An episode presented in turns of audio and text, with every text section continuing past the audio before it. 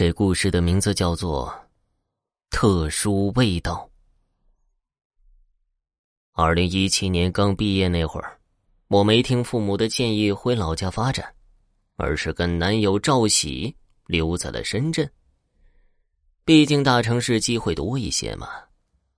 不过呀，那个时候我们俩都刚毕业，也没什么钱。在城中村找了一处房租极便宜的出租房住了下来，可正是因为很便宜，遇上了一件让我终身难忘的事情。记得那时刚搬进去的第二天，我吃坏了肚子，半夜爬起来上厕所，刚坐下，就恍惚看见一个人影从厕所门前走过，厕所门是那种毛玻璃。人影有些模糊，一闪就过去了。我以为是男朋友，便叫了一声，但是啊，并没有听到回答。我以为他也要着急上厕所呢，就抓紧结束了。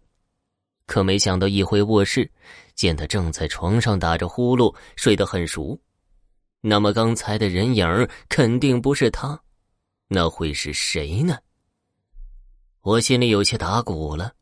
但还是以为自己是不是看花了眼。不过呀，从那天开始，我就觉得心里总是怪怪的。可是要说怪在哪里，也说不清楚。这样又过了一个多礼拜，有天晚上，赵喜跟几个朋友出去吃饭，到了十点多还没回来。我电话里听到他那边正热闹，也不想扫他兴。交代了他少喝酒，就挂了电话。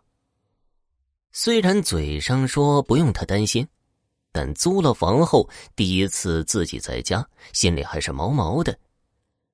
眼看着快到半夜了，稍微的洗漱了一下，就上床睡觉了。我也不知道自己睡了多久，就感觉屋里突然有些冷，似乎还有一股奇怪的味道。我被这些奇怪的感觉弄得醒了过来。顺着味道想嗅一下房间中有什么，却一下子看到了在写字台那里坐着一个人影正背对着我呢。我理所当然的以为是男朋友喝多了，不知道在鼓捣什么，便催促他早点睡觉。可是我叫了好几遍，他也不回话。我以为他喝多了，迷糊了，就想起来去拉他。可我刚起身，他却慢慢的站了起来，然后一晃一晃的走了出去。这明显是喝多了，我怕他出事拿了他的睡衣就跟了出去。可是没想到，一出门就见客厅里黑着灯，也不见了人影就连洗手间里也是黑着灯，根本不见半个人影我正纳闷呢。一股刺鼻的焦臭味传来，像是什么东西正在被火焚烧。我嗅了嗅，发现那味道来自厨房里。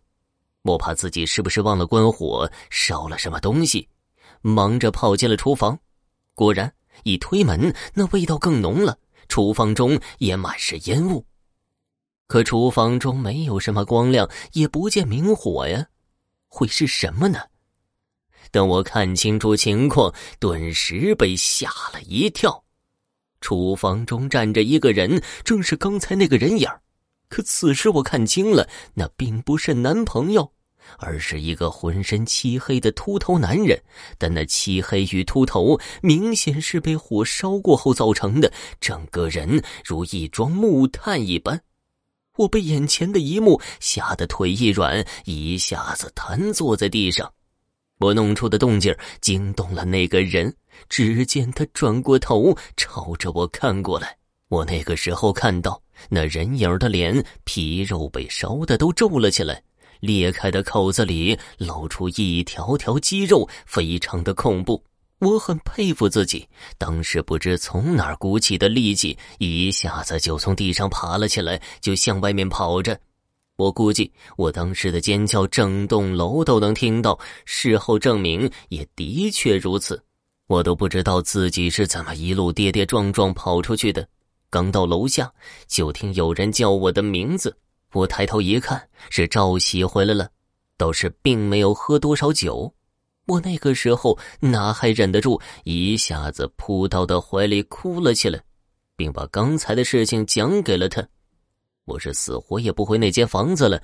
赵喜带我去了附近的宾馆住了一晚，并且打电话给房东。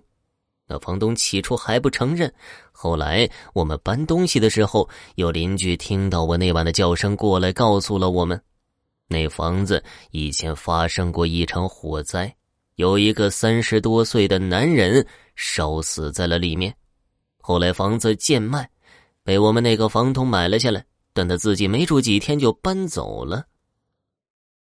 听众朋友，本集播讲完毕，感谢收听。